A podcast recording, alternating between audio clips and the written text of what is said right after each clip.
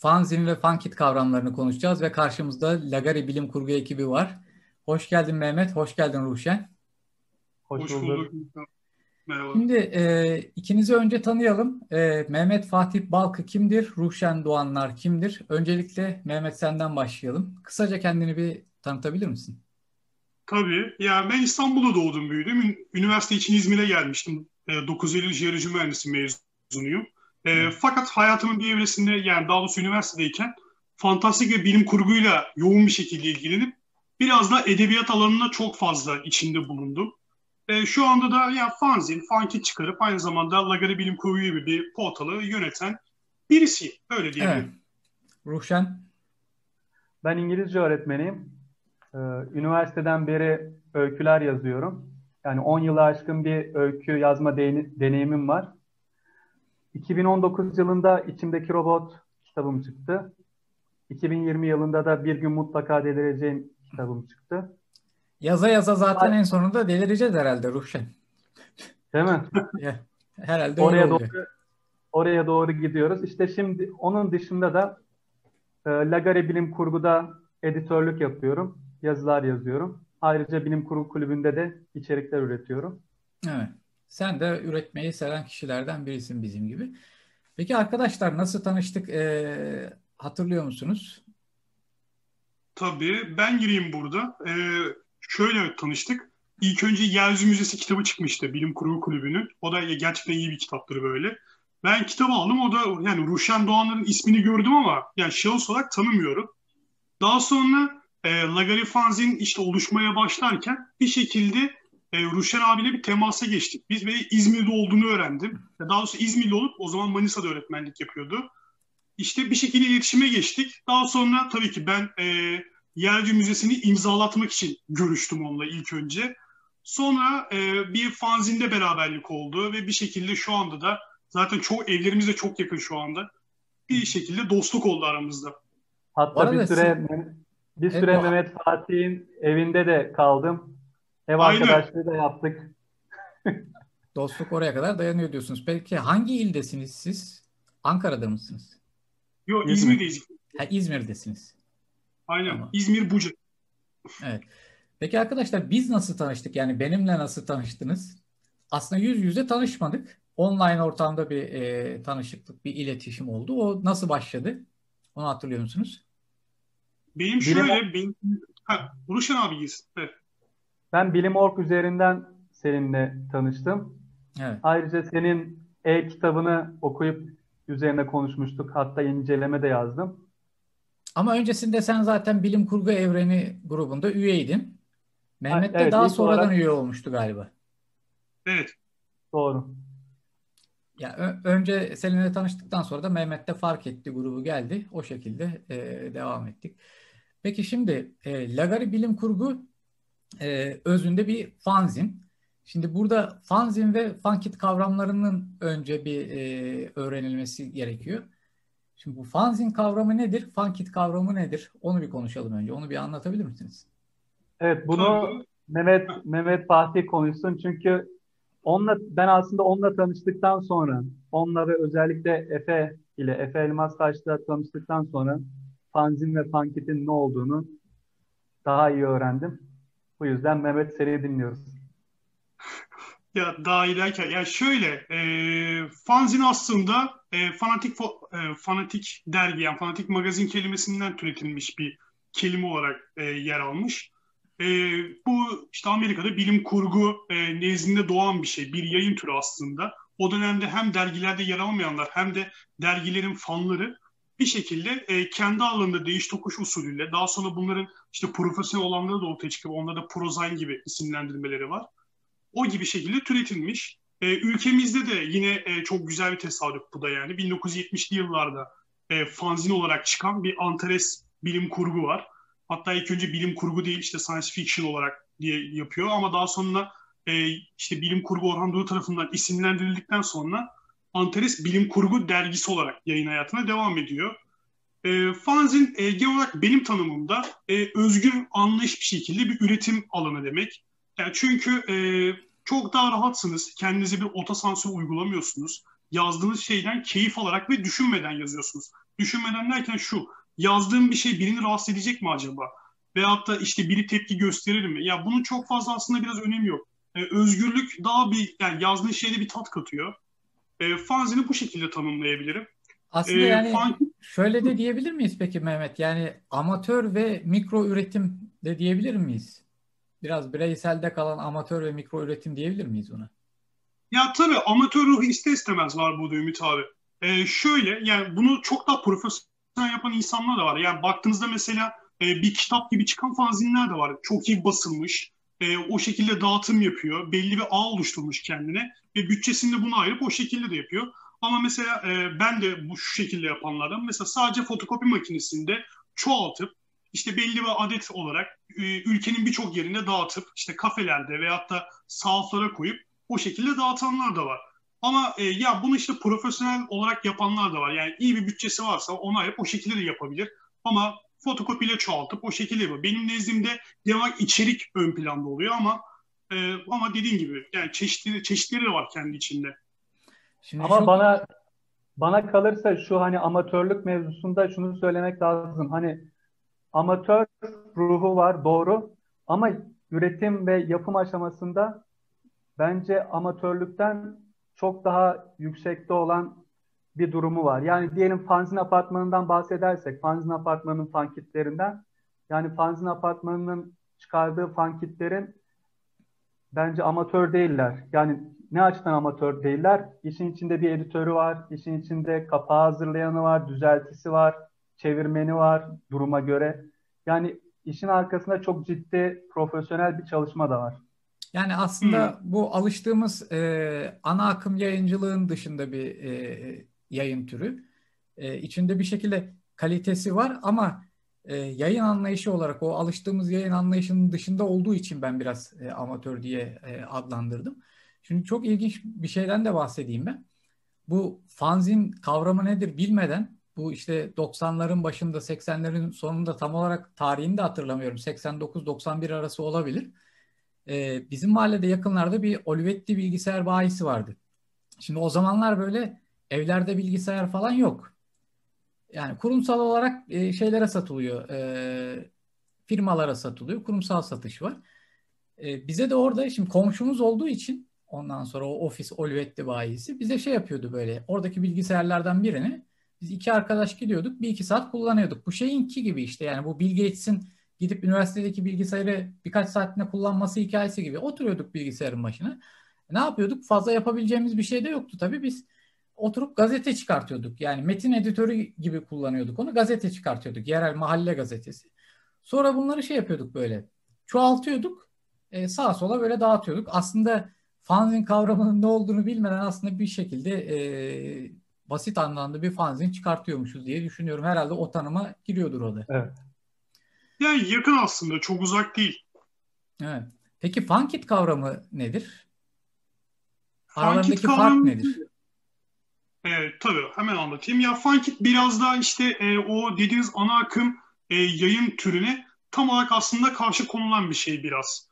E, Funkit işte onu da e, bunu da Fanzin Apartman türettiği bir şey. Daha önce ülkemizde de örnekleri var ama e, Fanzin Apartman işte biraz daha bunu isimlendiren taraf oldu. Bu dedi ki bunun adı da Funkit olsun diye bir isimlendirme oldu. O da fanatik kitaptan gelen bir şey olarak türettik, türettik öyle. E, Funkit de e, tam olarak işte o ana akımda mesela bugün baktığımızda e, mesela 50-60 sayfalık bir kitap 20 lira olabiliyor. Yani bu e, benim açımda en azından tatsız bir durum. Benim çok hoşuma giden bir şey değil. Ama e, mesela biz bunu e, fotokopiyle çoğaltıp yine bir kitap şeklinde tek bir kişinin eseri oturmuş mesela şiir yazmış diyelim. Şiir olarak örnek vereyim. E, bunu basıp fankit olarak yani bir aslında fanatik kitap yani kendi e, düşüncelerini yayabileceği bir kitap olarak çoğaltıp dağıtıyoruz mesela. Buna da fankit dedik biz. Evet. Ya aslında erişilebilirliğini de artırmış oluyorsunuz yani bir şekilde maliyetini de düşürerek. Peki Türkiye'deki e, fanzin ekosistemi ne durumda? Onu bir özetleyebilir miyiz? Tabii. E, yani fanzin ekosistemi genel olarak şu anda e, biraz e, az önce mesela adı geçen fanzin apartmanı oluşumunun ciddi bir etkisi var. Çünkü fanzin apartmanı şöyle bir şey yapıyor genel olarak. Bu arada fanzin apartmanı minik bir tanıtmış olurum hem. E, fanzin apartmanı mesela Türkiye'deki birçok fanzinlerle, e, fanzin çıkaran insanlarla aynı zamanda bir temas halinde. Sürekli bir e, böyle hani dirsek temasındayız. iletişim halindeyiz. Mesela yeni bir sayı çıktığında mutlaka fanzin apartmanı iletiliyor. Maile geliyor. Mesela inceleyip o da e, fanzin apartmanı gönüllü insanlar var. Fanzini okuyup hoşuna giderse inceleyip siteye bir inceleme falan yazabiliyor. Bir tanıtım yazabiliyor veyahut da röportaj yapabiliyor. E, aynı zamanda Fanzin Apartmanı'nın İzmir genelinde ve birkaç şehirde rafları var. Mesela e, Fanzin Apartmanı İzmir'e bize fanzin geliyor. Biz de bunların örneğin mesela Ankara'ya e, veyahut da başka bir ile e, şey gönderdiğimizde kargo gönderdiğimizde onları da gönderiyoruz. Böylece sadece İzmir'e gönderdiği kargo bambaşka illere de dağılabiliyor. Aynı zamanda bir dağıtım ağının tam ortasında fanzin apartmanı. Ee, yani genel olarak şu anda Türkiye'de sanırım yani birçok ilde yani çok fazla ilde ben fanzin çıkaran insan duydum. Hatta böyle yer yerde şaşırabiliyorsunuz. Aa orada da mı fanzin çıkaran var diye. Ee, yani yoğun bir alanda şu anda fanzin var. Yani bir 90'lar kadar e, böyle artık hani Kadıköy sokaklarında falan arayıp bulmanıza gerek yok. Yani. Evet. Peki şimdi Lagare Bilim Kurgu da bir fanzin. Peki Lagare Bilim Kurgu nasıl ortaya çıktı? Onun hikayesi nedir? Hmm, şöyle, ya biz e, ilk önce ben parantezçi fanzin diye bir fanzin çıkarıyordum. E, fanzin alanına ilk girişimde benim oydu. E, ama bilim kurgu ve fantastik alana çok fazla ilgiliyim ya. Hayatımın çok ciddi bir alanı onlarla ilgili. E, ve bilim kurgu tarihi de mesela ülkemizde çok yanlış bilinir genelde. İşte punk'la çok yayıldığı söylenir ama bir bilim kurgu tarihi var bizde de fanzin tarihinde. Ben bunu öğrendiğimde ve etrafa baktığımda hiç bilim kurgu fanzin olmadığını gördüm. Ya, ya kendi şeyim dedim böyle. Bu ne kadar büyük bir eksiklik. Yani bunu kapatmak için bir şey yapabilirim belki dedim. İşte o zaman da işte Ruşen olayın içine girdi. Onunla konuştum. Abi böyle bir fanzin çıkarabilir miyiz? Ne dersin falan diye.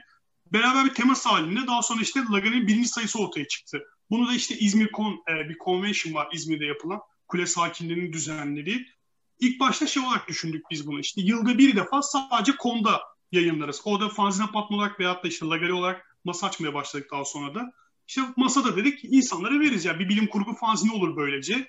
Sonra aldığımız tepkilerden sonra yani dedik ki şey e, yani biz duramayacağız herhalde. Yılda bir defa olamaz bu yani. Çünkü dolup taşıyorsun, yorumlar geliyor, heyecanlanıyorsun tabii ki. Sonra peşine ikinci sayı çıktı, üçüncü sayı çıktı derken bir sürekli hale geldi. E, sitede bundan ayrı olarak e, yani dolup taşmanın şöyle bir şey oldu. Yani dedik ki biz fanzin çok ayrı bir alanda ama bilim kurgu alanında da mesela hoşuma gitmeyen şeyleri e, nasıl düzeltebilirim dedim. Dedim ki portal açayım. En azından düşüncelerimi daha rahat yayınlarım. İnsanlar için de daha kolay olur, daha ulaşılabilir, ulaşılabilir olur diye. Oraya, oraya Böyle. bir ayrıca bir gelelim. Daha detaylı konuşuruz. Şimdi peki evet. e, şu ana kadar kaç tane fanzin ve fankit yayınlandı Lagari Bilim Kurgu içinde? Şu ana kadar 6 sayı çıktı. 6 sayı fanzin çıktı. 4 tane de fankit çıktı. Evet. Peki ekipte kimler var? Kimlerden oluşuyor ekip? Sen ve Ruhşen dışında. E, fanzinin başında yani genel olarak şey fanzinin başında genel olarak sadece ben varım. E, bir tek öykü değerlendirme kısmında Ruhşen olayın içine giriyor.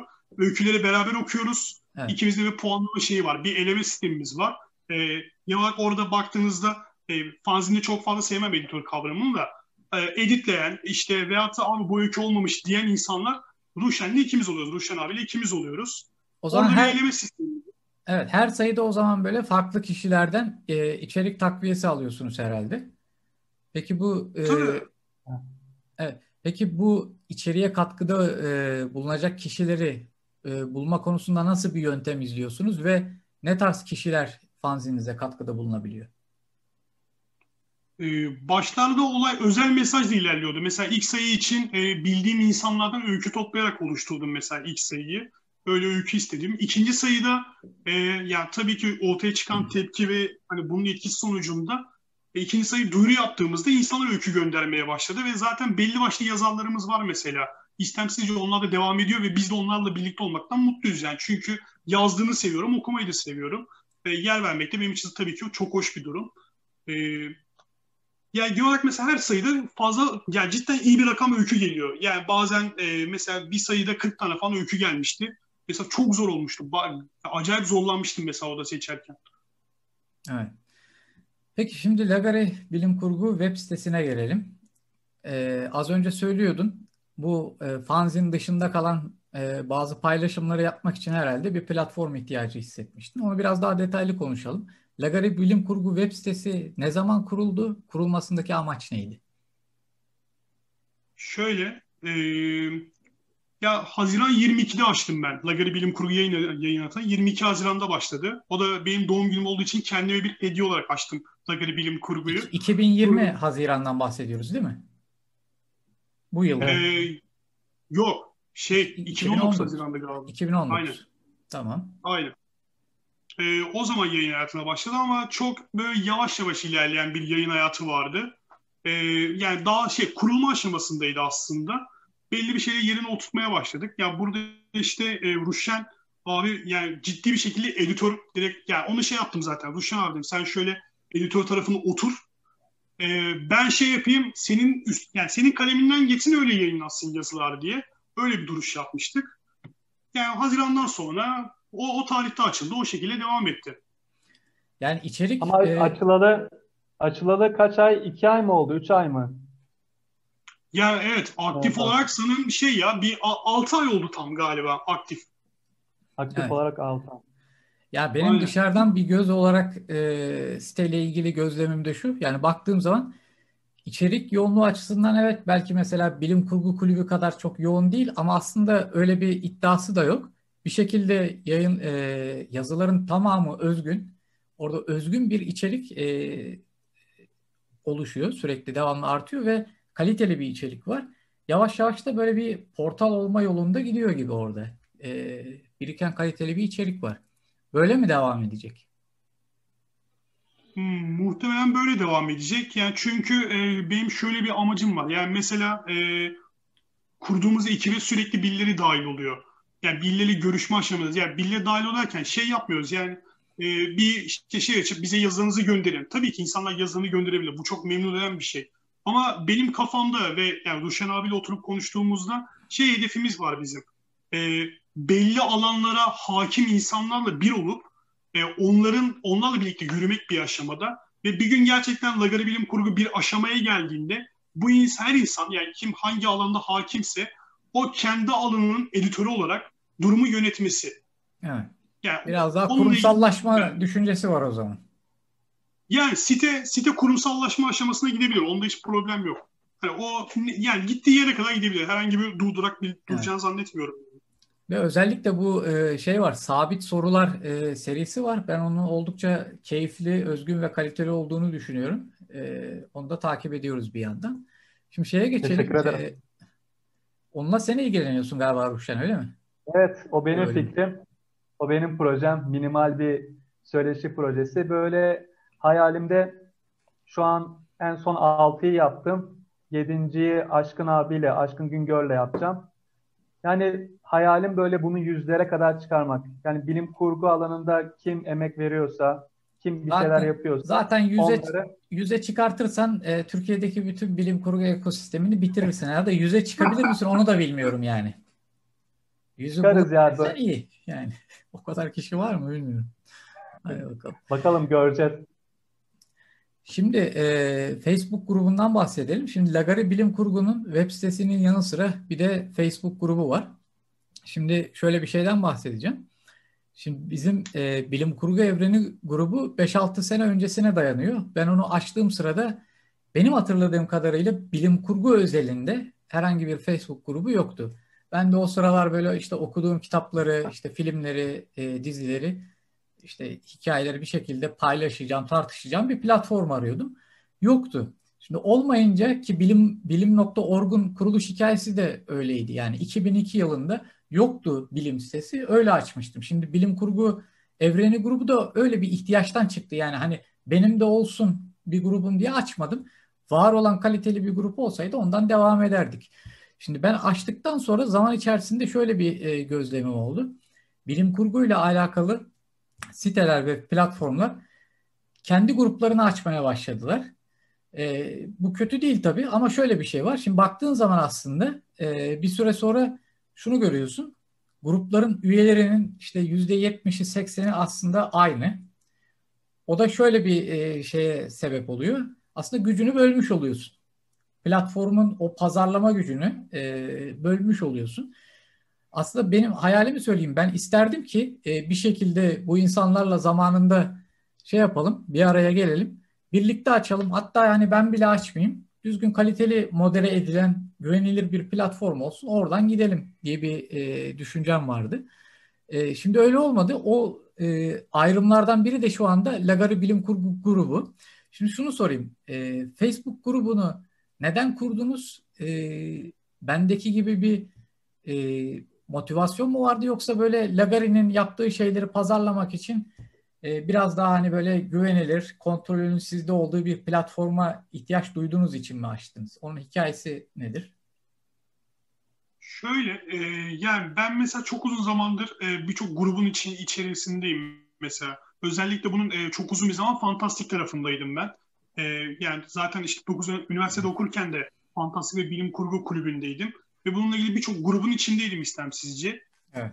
E, yani gördüğüm birçok grupta mesela sorunları çok rahat görebiliyordum. Çünkü aynı zamanda ben de bir alan yönettiğim için öbür tarafta e, o alanın içinde de sorunları rahatlıkla görebildiğim için başka gruplarda da sorunları görebiliyordum ve ister istemez e, grubun yönetici tarafında olmadığınız için yöneticiler üzerinde e, şeyleri de duyabiliyorsunuz. Dedikoduları falan da duyabiliyorsunuz.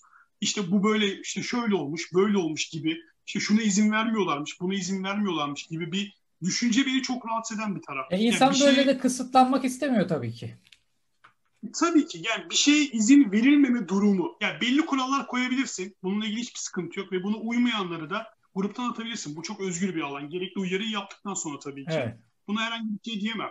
Ama e, bir şekilde bir insanın kısıtlanması özellikle sosyal medyada yani insanların rahatça takılabildiği bir alanda şunu yaparsan seni atarım gibi bir konuşma gördüğüm anda ya ben evet. o grupta çok fazla yer alamıyorum yani. Beni itiyor gerçekten. E, o yüzden ya e, sanırım biz Facebook grubunu kurarken çok böyle büyük bir düşünceyle kurmadık.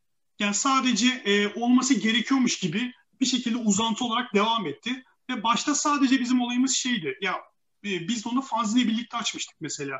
Siteyle birlikte açılmamıştı o. Evet. E, dedik ki fanzin üzerine paylaşımlar yaparız ve bilim kurgu fanzini üzerine orada pdf'ler paylaşırız. insanlar alır yeni sayıları. Daha o zaman site gibi bir fikrimiz yoktu. Aslında portalı belki de grubun içinde inşa edecekti. Siteye gerek duymadan. Ama işte bir yerde e, bizim sosyal medyaya karşı böyle istemsizce bir uzak duruyoruz. Mesela Ruşan abi de biraz biraz öyle. Sosyal medyayı bir yönetemiyoruz mesela.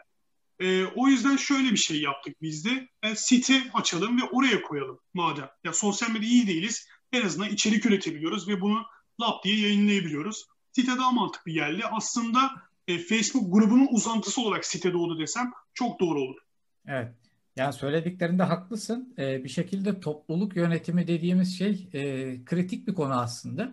Yani bunu farklı kategorilere de benim merakım var. İşte teknolojiden e, girişimciliğe. Şimdi onlarla alakalı gruplara da baktığım zaman bir şekilde insanların e, normal hani işte hakaret edersin, işte atılır, işte konu dışı bir şey yazarsın, işte o gönderiyi yayınlamayabilirler, silerler falan. Bunlar dışında böyle e, farklı düşüncelerle işte sansür uygulaması veya işte grup içerisinde gruplaşmaya gitmesi vesaire gibi böyle profesyonellik dışı yaklaşımlar sergiledikleri için e, topluluk yönetimi kısmında güvenemiyorsun açılan platforma. O yüzden insanların kendi platformlarını açmalarını da bir yere kadar aslında anlıyorum. İşte dediğim gibi ben de biraz bu düşünceyle kendim açtım. Güvenebileceğim insanlarla da e, devam edeyim diye düşündüm. E, bilim kurgu evreni grubu da öyle çıkmıştı ortaya. Ama dediğin gibi yani şöyle bir e, sıkıntıyı ben de yaşıyorum. Örneğin bir paylaşım yapacağım bilim kurguyla alakalı. Ne yapıyorum? Arka arkaya işte bilim kurgu sohbet grubunda, Lagari bilim kurguda, işte yerli bilim kurgu okuyoruz da, bilim kurgu evreninde aynı şeyi böyle aynı şeyi her tarafa atıyoruz. Evet. evet. Ben de mesela e, bir saat önce aynısını yaptım mesela. E, Mehmet Kardeş'le yaptığımız bu bilim kurgu mikro öykü e, videosunun paylaşımını e, 3-4 tane yere atmak zorunda kaldım. %80'i, %90'ı oradaki şeylerin, üyelerin aynı şeyi görmek zorunda kalacaklar yani. Ama bu saatten sonra buna yapabilecek pek bir şey de yok. Yani şimdi şey de evet. diyemem hani insanlara da kapatın grubunuzu gelin de diyemem yani. Başlarken yapmamız gerekiyordu onu. Böyle de ya tabii var. ya. Öyle şey Ümit abi ya bizde alt kültür çok dağınık genelde. Yani bu belli bir iletişimsizlikten dolayı zaten bölünmüş ve hiçbir şekilde de toplanamıyor ve bir de karşıt görüşler de oluşmuş ister istemez. Yani artık şey dediğin gibi bir yere toplamak gerçekten çok zor yani. Bu şekilde ilerlemek zorunda gibi duruyor. Mehmet, şimdi Türkiye'de herhangi bir alanda böyle e, biz profesyonelliği öğrenebilmiş değiliz. Ya ben şimdi koşuya da meraklıyım mesela. İşte koşuda da şeyler var, e, gruplar var. Şimdi orada da markaların grupları var. Bir de böyle bireysel gruplar var. Şöyle düşün. Sen Ruhşen'le e, birlikte bir koşu grubu kurdunuz. İşte markalar da sizi destekliyor öyle düşün. Şimdi orada bile mesela şey dönüyor yani e, grup içinde grup dönüyor. İşte e, rant e, konusu çıkıyor bir şekilde ortaya. Yani şeyi bulamıyorsun bir türlü yani hani ben geldim koşuyorum ondan sonra e, sadece koşuyla ilgili bakacağız. Profesyonel bir şekilde her şeyi değerlendirsin falan bulamıyorsun. Bu yani hayatın her alanında var. Bir şekilde biz bu o profesyonelliği koyamıyoruz maalesef. Gerçi bu kısım biraz fazla uzadı. Biz şeye geçelim. Ee, gene aslında benzer bir konu olacak ama e, daha önce konuştuğumuz şeylerden biraz farklı bir şey, sürpriz bir soru soracağım. Bu Türkiye'deki bilim kurgu ekosisteminde e, yardımlaşma kısmını nasıl görüyorsunuz? E, aslında aynı konuya girmiş olacağız biraz ama.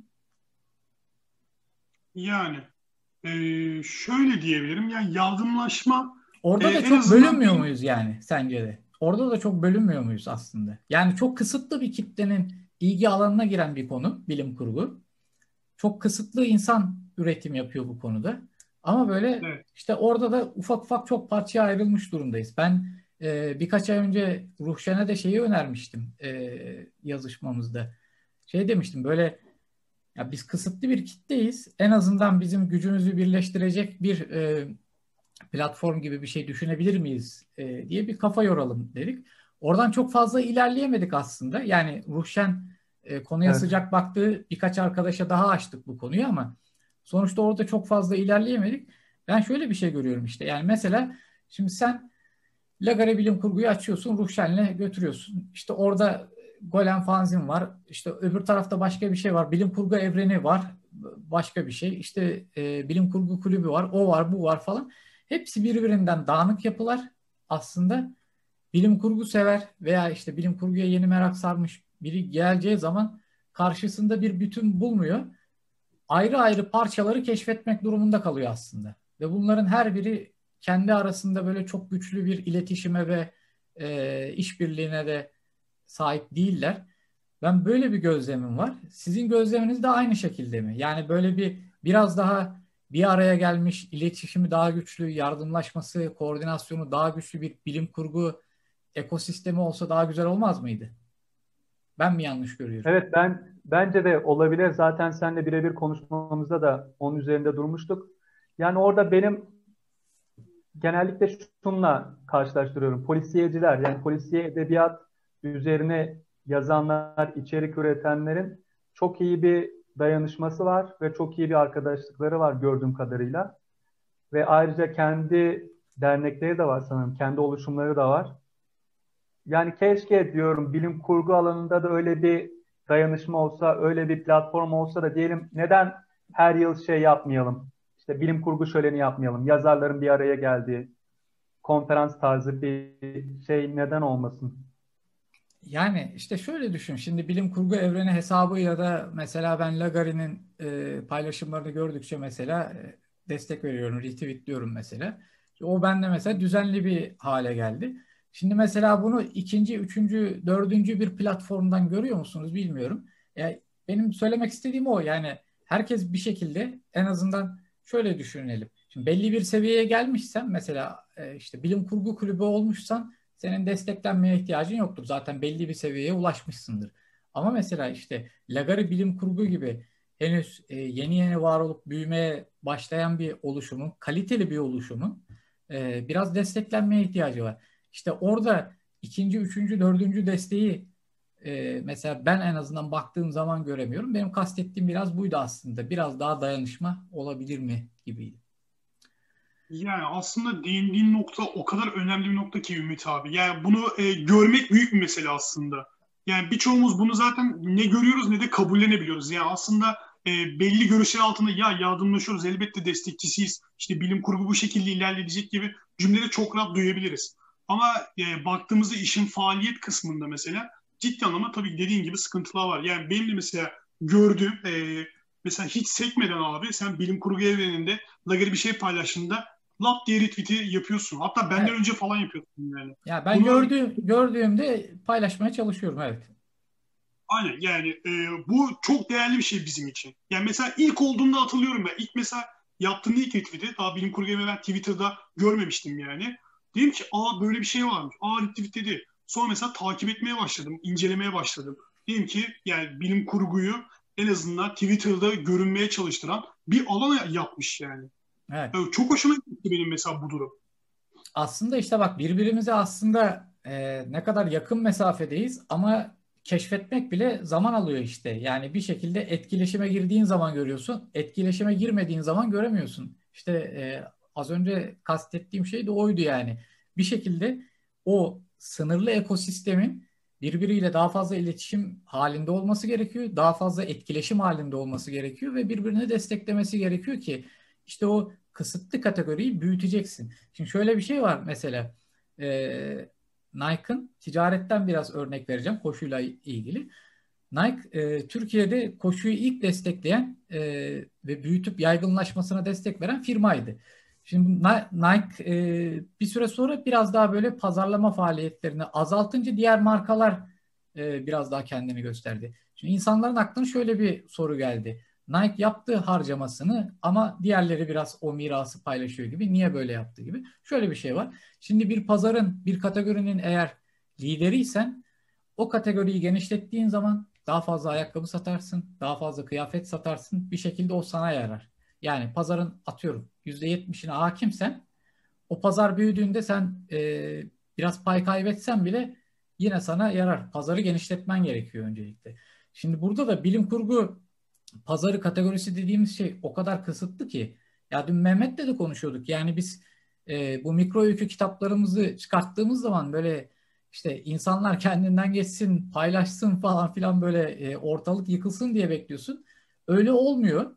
Ücretsiz bir e-kitap olduğu halde kolay bir şekilde e, tüketilebilir türde bir içerik olduğu halde. Neden?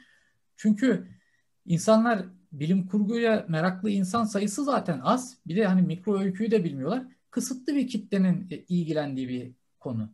İşte o yüzden bir şekilde kategoriyi genişletmek gerekiyor. Kategoriyi genişletmek için de e, en kolay yol yardımlaşacaksın. Üreten insan kısıtlı, üreten platform kısıtlı. Bir şekilde arandaki iletişimi, yardımlaşmayı artırdığın zaman kategoriyi genişletirsin. Yani büyüksen sen daha fazla aslında kazanabilirsin bir şekilde. Herkes kazanır yani. Kazan kazan durumu. Benim beklediğim Aynen, bu. Aslında çok çok doğru yerlere değindin abi ya. Ya umarım bir gün gerçekten tanık oluruz buna ya. Hani ben çok mutlu olurum yani. Tek bir aile yapısı oluşup böyle bir temas halinde bilim kurguda bir şeyler başarmak daha büyük bir keyif verebilir yani. Ya aslında o biraz şey var mesela Özgen Berkol Bilim Kurgu Kütüphanesi, e, Bilim Kurgu Kulübü vesaire böyle birkaç e, platform arasında bir iletişim var aslında bunu görüyoruz. Böyle işbirliği yapıyorlar. Ama işte o işbirliğinin o tepedeki şeyle kalmaması gerekiyor. Biraz daha yaygınlaşması, aşağılara da ulaşması gerekiyor ki e, gerçek amacına ulaşsın. Benim beklentim o yönde. Aslında şu son 15-20 e, dakikada konuştuklarımız bile aslında başlı başına ayrı bir e, tartışma konusu olabilirdi. Yani e, Türkiye'de evet. bilim kurgu üreten platformların kendi arasındaki yardımlaşma konusu diye böyle ayrı bir video çeksek onun konusu olabilecek kadar şey konuştuk aslında. Buradan Aynen. şeye geçelim. Şimdi Lagarı Bilim Kurgu'nun bundan sonraki hedefleri neler? Sen biraz bahsetmiştin Mehmet ama biraz daha detaylı olarak açalım. Lagari Bilim Kurgu nereye doğru gidecek? Hem e, fan zin olarak hem de web sitesi olarak. İlk önce ee, yüzüncü, yüzüncü içeriğimize varalım. Onu bir kutlayalım. Az kaldı. Kaç içerik oldu şu an? 81 miydi? Galiba öyle bir şey. 81 ya da 82 olması lazım galiba. Yani Yüze... şöyle e, pardon biri mi girdi lafa? Yok yok. He, yani, yakın zamanda biz de bir kendi içimizde ekip olarak bir toplantı yaptık. Hatta işte ekibimize de yeni biri dahil, dahil oldu. Bir işte tarih üzerine yüksek lisans yapan e, bir dostumuz girdi ekibe. E, işte bilim kurgu tarihi üzerine ve büyük bir arşive sahip. Onlarla ilgili projeleri var işte. Çok keyiflendik gerçekten. toplantıda bizim konuştuğumuz işte yani e, bu şekilde mi kalacak diye bir alım bir soru başlığı oluştu. Altında bir şeyler konuştuk. E, yani gelecekte neler olacak? E, ilk hedefimiz ya bunu buradan gönül hakkında söyleyebilirim. Sanırım bilim kurgu üzerine yani genel olarak bilim kurgu üzerine konuşulacak genel durumlar, güncel olaylar falan şeklinde bir podcast yayınına başlayabiliriz. En azından e, bir e, proje başlığı olarak şu anda o var aklımızda. E, daha ilerisi olarak amaçlarımızdan bir tanesi e, yurt dışına açılmak. Lagari Bilim Kurgu ailesi olarak en azından ve yani çevrede e, bize bu alana girmek isteyen birçok insan. Yani mesela direkt baktığınızda sitede görmeyeceğiniz ama arkasında çok fazla iletişim sahibi olduğumuz insanlar var. E, onlarla da bir şekilde sohbetimiz, muhabbetimiz ilerliyor. Yani bizim benim gördüğüm en azından en büyük eksikliklerden bir tanesi yurt dışında herhangi bir projede yer alan bir Türk bilim kurgu yazarı, Türk fantastik yazarı ne yazık ki yok. Evet. E, ben bununla ilgili bir şeyler başarmak istiyorum en çok. Çünkü yurt dışında böyle benim belli başlı tema, temaslarım var. Mesela e, çevirdiğimiz fan kitlerden bir tanesi. Bir fan kitimiz çeviri bizim. İşte e, Otantik Kızıl dönemine hoş geldiniz diye bir fan kit. Rebecca Roundhouse'un yayınladığı bir fa- öyküydü bu. Ve Hugo ödüllü bir öykü. Evet. Mesela kendisine iletişim geçip bunu ben fanzin olarak yayınlamak istediğimi ve ücretsiz bir şekilde dağıtacağımı söylediğimde çok mutlu olmuştu. Yani Türkiye'den böyle bir şey beklememişti yani. Ve Hı-hı. çevirip yayınlamıştı. Hani daha sonra mesela kendisine de e, e-mail yolla ulaştırdım. Çok hoşuna gitti. Hesabından paylaştı. Ya ve bu kadın şu anda Amerika'da bilim kurgu alanında belli bir şeylerin e, başarmış bir insan yani. Birçok Hugo ödülü var. Belli başlı yerlerde ismi çok duyuluyor. Ve bu şekilde yurt dışına bir şekilde açılmak istiyorum ister istemez. En azından Lagari Bilim Kurgu olmasa bile bir ekiple, birileriyle bir temasa geçip bir proje yapmak isterim yurt dışında. En büyük hedeflerden bir tanesi bu benim. Ve bir günde sanırım işte e, fanzin olarak da şöyle diyebilirim.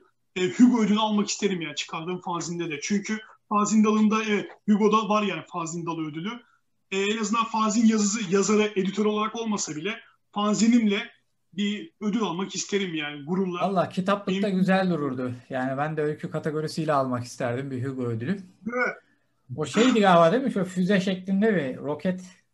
Öyle miydi? Aynen. Aynen öyle öyle. Çok güzel ya gerçekten. Valla kitaplığında güzel durur Mehmet öyle söyleyeyim yani. Şimdi bu podcast yayını dedin. Aslında bence e, en heyecan verici gelişme o olabilir. Çünkü artık günün tüketim ihtiyaçlarına en uygun e, içerik şekilleri görüntülü ve sesli. Benim de zaten bu yakın zamanda bu e, video serilerine başlama sebebim de bu. Ben yoğun bir şekilde blog yazıyorum. 20 senedir e, içerik de üretiyorum bir şekilde e, bilim.org ve kişisel e, blog deneyimimle. Ama artık işte salgın döneminden önce olan e, bir şey vardı. Yani görüntülü ve sesli iletişim bir seçenekti o zaman. Artık salgınla birlikte o seçenek olmaktan çıktı artık. O artık bir zorunluluk.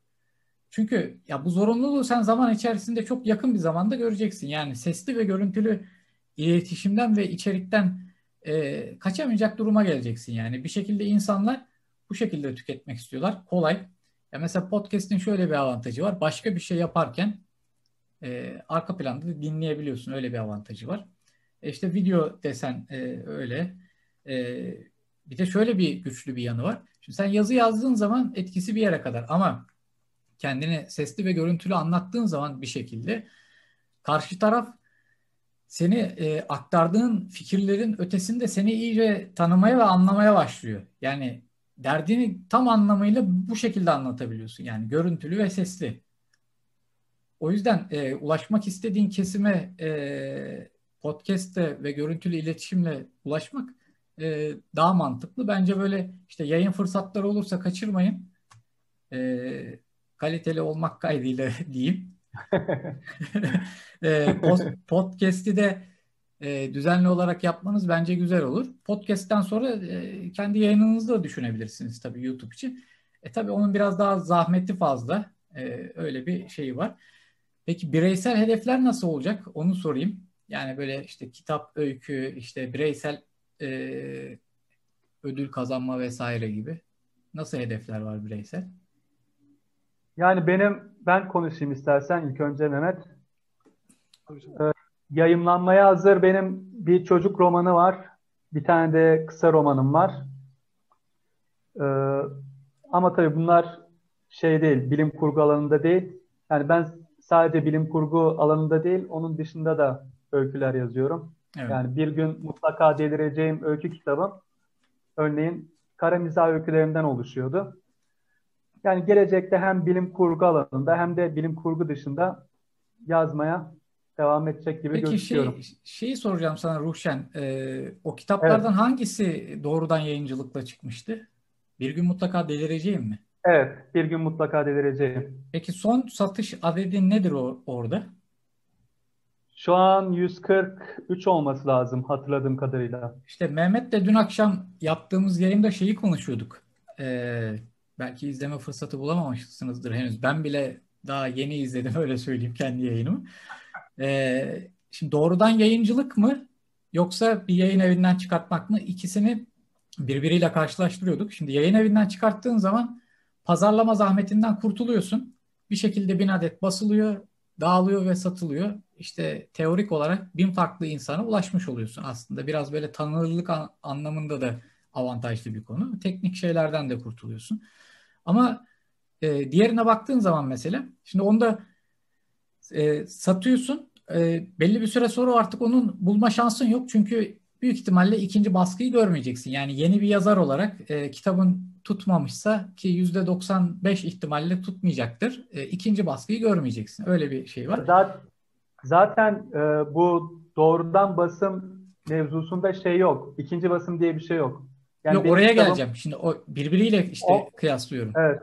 Şimdi teorik olarak o doğrudan yayıncılık platformu hayatta kaldığı sürece sen e, sonsuza kadar aslında kitap talebi geldikçe şey yapacaksın. Eğer mesela güncelliğini e, yani işte 2020 almanağa basmıyorsan yani e, 10 yıl sonra 20 yıl sonra da okunabilecek bir içeriğe sahipse bunu şey yapabilirsin. Yani işte insanlar senin kitabını görüp de almak isterse ya büyük ihtimalle yayın evinden çıkmışsa 2-3 ay sonra bulamayacak. Yani bulsa da böyle e, kenarda köşede bir kitap evinde onu da bilmesi lazım. Nasıl bilsin yani işte yani Hı hı. bir ilçede Anadolu'nun bir yerinde bir köşede kalmıştır mesela satılmamıştır. Onu da bilemezsin.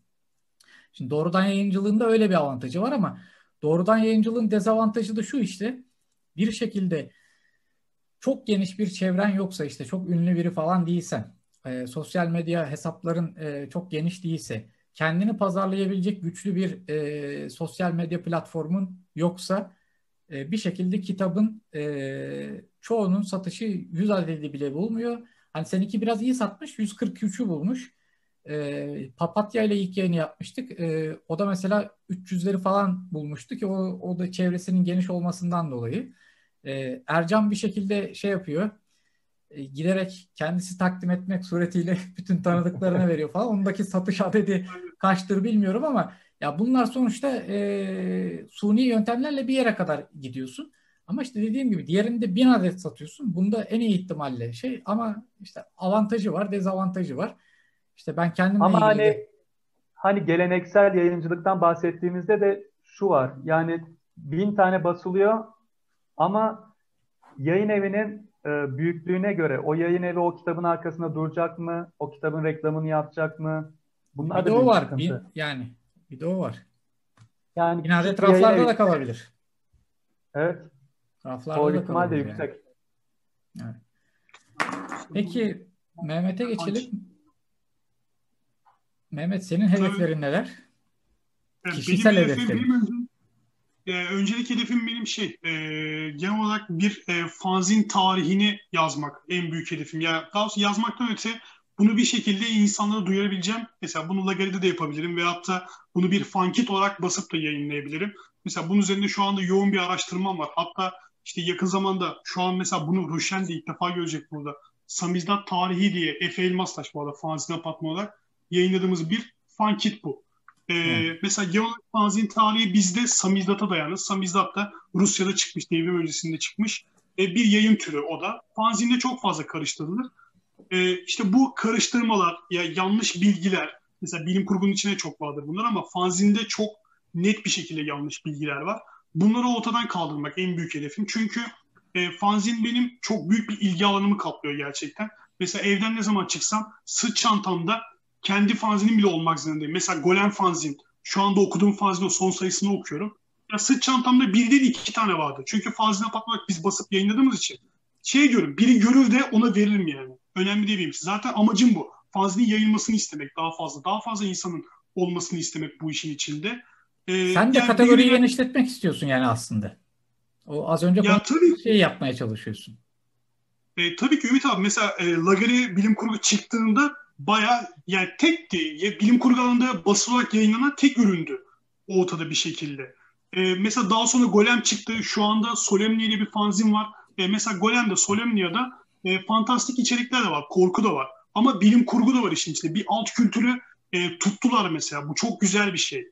Ben sadece bilim kurgu tarafını tutuyorum şu anda ama ileride ben de onlarla birlikte de işler yapabilirim. Beraber bir mesela bir alt kültür fanzini yapıp tek bir sayı yılda bir kere mesela çok iyi bir basınla onu da atabiliriz. Böyle projeler yapabiliriz yani.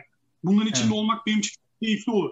Yani benim genel amacım dediğim gibi e, bu alt kültür dediğimiz yani o görülen, benim için öyle değil ama en azından öyle görülen kültürü fanzinle, fankitle e, daha iyi bir şekilde yaymak istemek. En büyük amacım bu benim.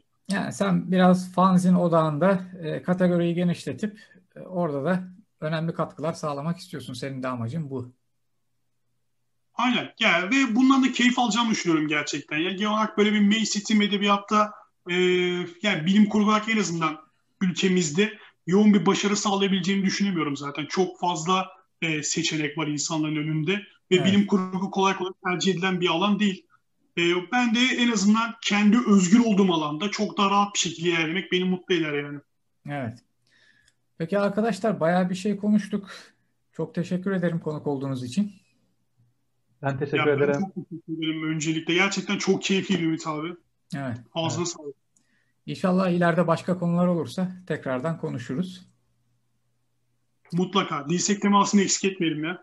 Tamamdır. Yardımlaşmaya devam. Aynen. Aynen devam. O zaman bir sonraki yayında görüşmek üzere diyoruz. Hoşçakalın. Görüşmek üzere. Hoşçakalın Ümit abi.